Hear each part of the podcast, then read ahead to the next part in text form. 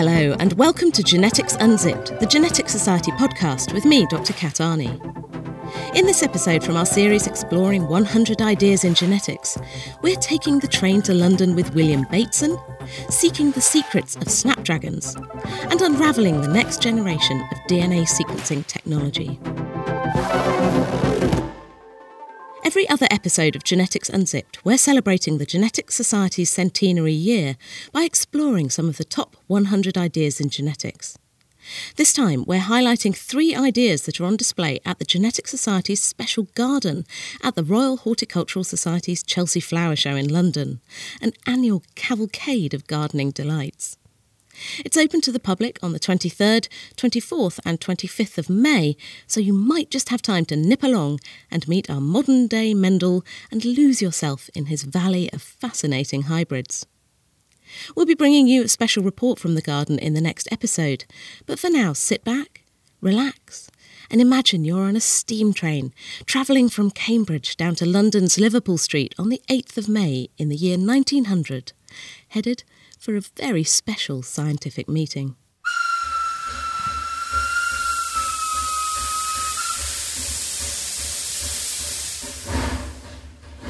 Our fellow traveller is William Bateson, one of the leading botanists of his time and soon to be the founder of the Genetic Society.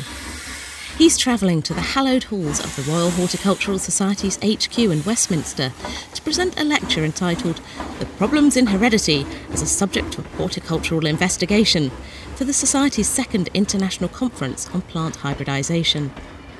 The professional and amateur plant breeders of the 19th century were into hybridisation in a big way, crossing all kinds of plants together in the search for useful, bigger, more beautiful, or simply weird varieties. Frustratingly, there was no way of predicting what the outcome of any particular cross might be, so the RHS was keen to encourage research into understanding the biological laws underpinning inheritance, which might help steer plant breeders in the right direction.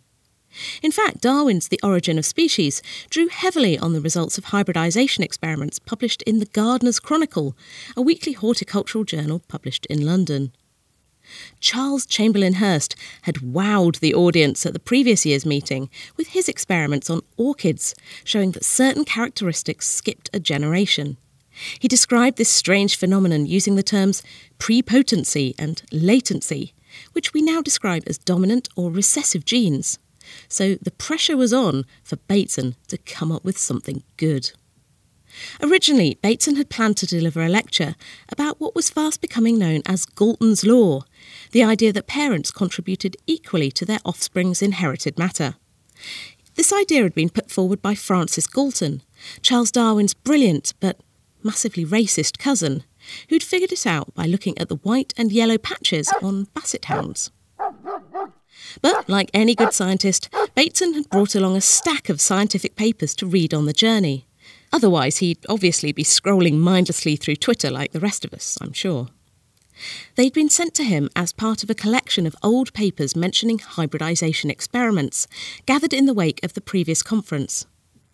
Lurking among them was a short report written in German from the Journal of an obscure natural history society in Brünn. It had been published by an unknown researcher, one Gregor Mendel, and detailed the results of a number of hybridisation experiments with pea plants. Despite the paper being more than 30 years old, Bateson found the results electrifying. Oh, oh, oh. As you'll remember from episode 5, Mendel showed that the properties of the parent pea plants showed up in characteristic ratios in their baby peas, revealing the first glimpses of the underlying laws of inheritance that would come to dominate genetics for decades to come. By the time his train pulled into Liverpool Street, Bateson had completely rewritten his lecture to incorporate a presentation of Mendel's work. His big idea had finally arrived.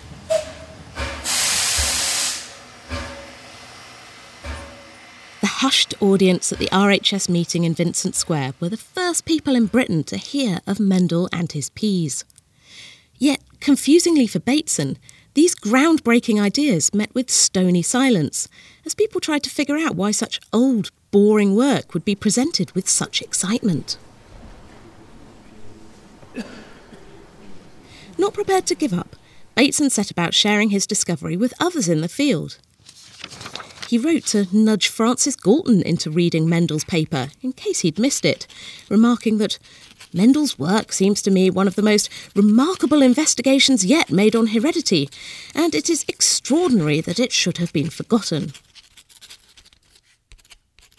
But just like Bateson's audience of bored horticulturalists, Galton didn't bother replying. It was hard to see how Mendel's pettifogging experiments with peas might hold the key to the mysteries of inheritance. Even Bateson started to doubt himself. Just a few years earlier, he'd been convinced that the hereditary features of organisms were transmitted by mysterious vibrations rather than physical particles of inheritance. Even so, Bateson arranged for the RHS to publish an English translation of Mendel's original German manuscript, which caused a bit of a stir and prompted him to write a follow up book entitled Principles of Heredity A Defence in 1902. Gradually, more and more pieces of the puzzle of inheritance began to fall into place, and scientists started to see that, actually, maybe this Mendel fellow had been right after all. By the time of the Third International Hybridization Conference, held by the RHS in 1906, Bateson was a full blown scientific rock star. It's at this meeting that he invented the name for the new field of inheritance, which its disciples were struggling to describe, announcing that, to meet this difficulty, I suggest for the consideration of this Congress the term genetics, the first time the term had been used. And the rest, as they say, is history. Or was it? Bateson may have become well known as the rediscoverer of Mendel's laws in Britain, but three European plant scientists, Austrian Erich Tschermak, German Karl Correns, and Dutchman Hugo de Vries, actually got there first, publishing their responses to Mendel's paper before Bateson made his legendary train journey from Cambridge to London. And according to a report about Bateson's lecture to the RHS, published a few days later in May 1900, he didn't even mention Mendel at all, instead referring to De Vries' work on inheritance, suggesting that it might have been the Dutchman's paper about Mendel that he'd read, rather than the original. So, where did the train journey story come from?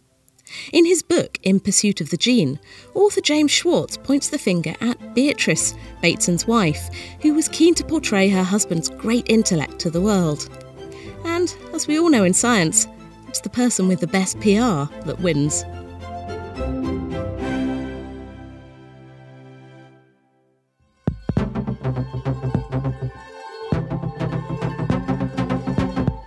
This is Genetics Unzipped, the Genetics Society podcast. You can find us on Twitter at Genetics Unzip and online at geneticsunzipped.com. Please do take a minute to subscribe on Apple Podcasts or wherever you get your podcasts, and it would be really great if you could rate and review the show. And please do spread the word. Do tell all your friends so more people can discover it.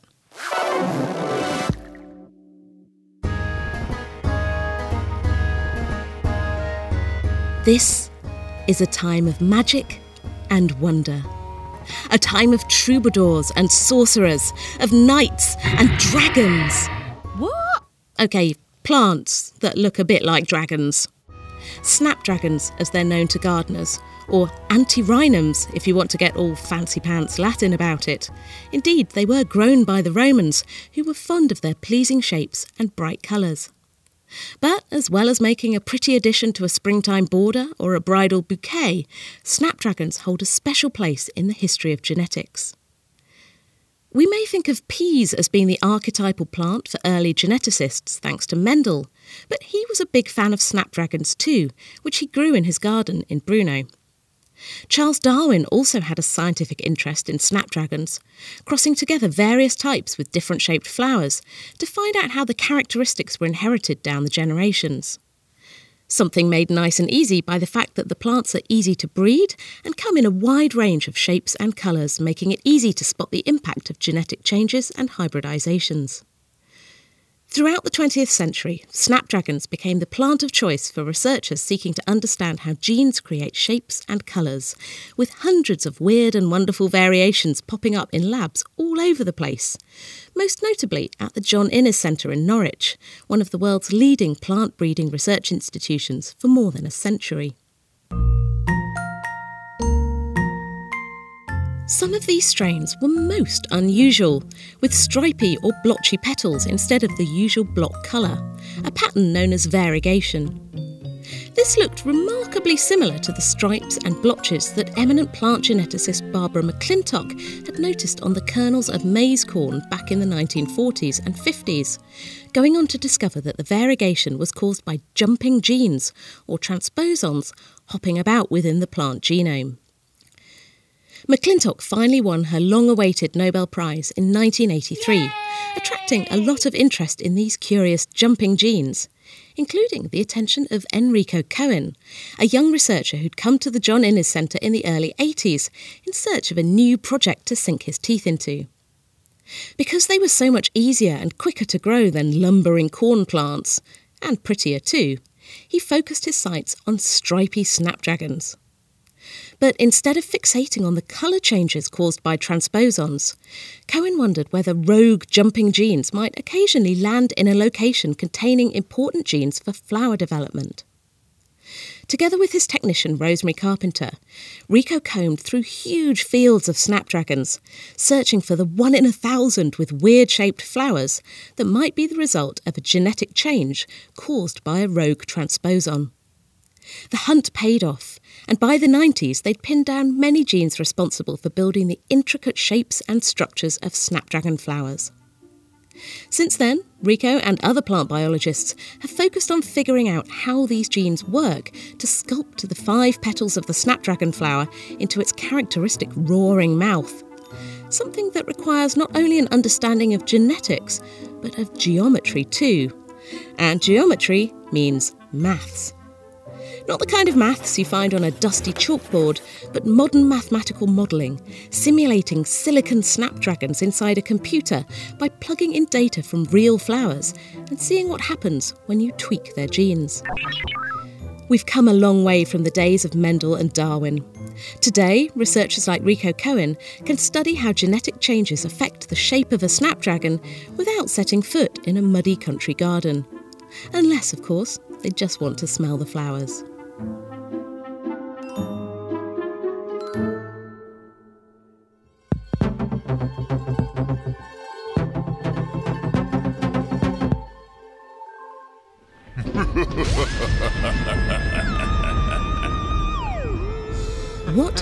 Do if you want to gather an army of thousands of minions? If you're Gru, the anti hero of the Despicable Me films, you just wait for them to show up. But if you're a biotech company searching for the next big thing in DNA sequencing, unfortunately, you have to do it the hard way. The original story of the MinION, a DNA sequencing device that fits in the palm of your hand, starts in 1989. At that time, the world of DNA sequencing ran on chemical reactions, either making or breaking DNA one base pair at a time, and highlighting the resulting letters with four fluorescent dyes, one for each of the bases A, C, T, and G. It was tedious and slow, and relied on having enough starting material to get enough fluorescent signal to read. For several years, David Deamer at UC Santa Cruz and Harvard's Daniel Branton had been dreaming of a completely new way of reading DNA, identifying each base in a single strand through its physical properties, in the same way a braille reader runs their finger along a string of raised bumps to read the letters on the page. But how could they do it? They realised that the solution lay in pulling a single strand of DNA through a tiny hole in a membrane, known as a nanopore, bathed each side with a salty solution that conducts electricity. As each base pops through the hole, it should trigger a tiny electrical change across the membrane. Not much, but enough to be detectable. And importantly, each different base, A, C, T, or G, should have its own characteristic electrical wobble, providing a readout of the sequence of a single strand of DNA. At least, That was the idea. It took a while to prove the principle, and even longer to persuade anyone to believe that it actually worked.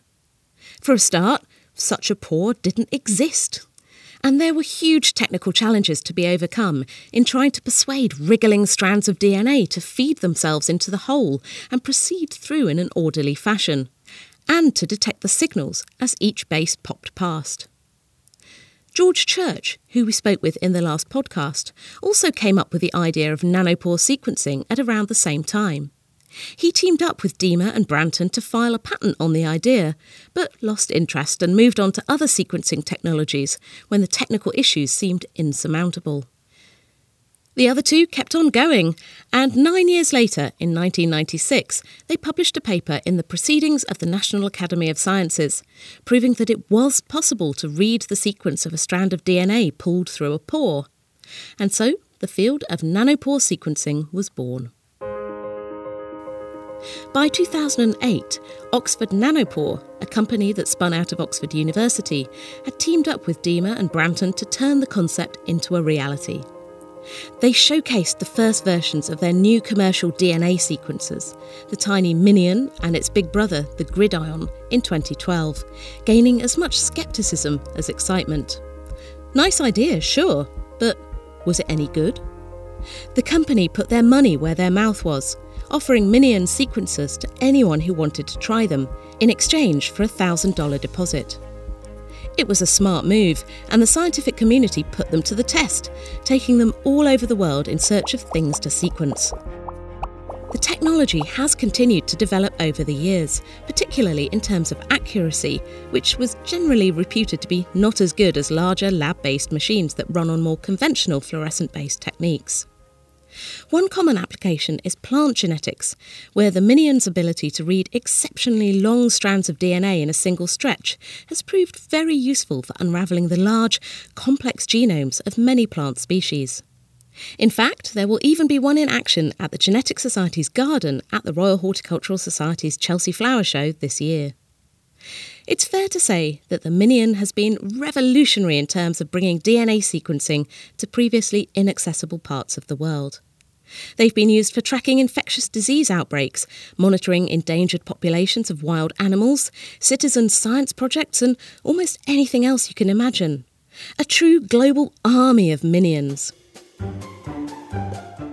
So, if you actually want a minion army that's made up of those little yellow guys in blue dungarees, rather than a game changing tiny DNA sequencer, all I have to say to you is banana!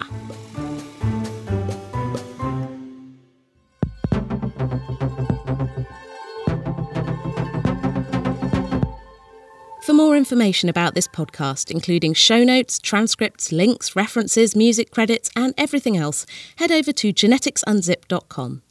You can find us on Twitter at geneticsunzip or email me at podcast at geneticsunzipped.com with any questions and feedback. Please do take a minute to subscribe on Apple Podcasts or wherever you get your podcasts from, and it would be great if you could rate and review, and more importantly, please spread the word so more people can discover the show. Genetics Unzipped is written and presented by me, Kat Arney, and produced by First Create the Media for the Genetics Society, one of the oldest learned societies in the world dedicated to supporting and promoting the research, teaching, and application of genetics. You can find out more and apply to join at genetics.org.uk. Our theme music was composed by Dan Pollard, our logo designed by James Mail, and production was by Hannah Varrell. Thanks for listening, and until next time, goodbye. Thank you.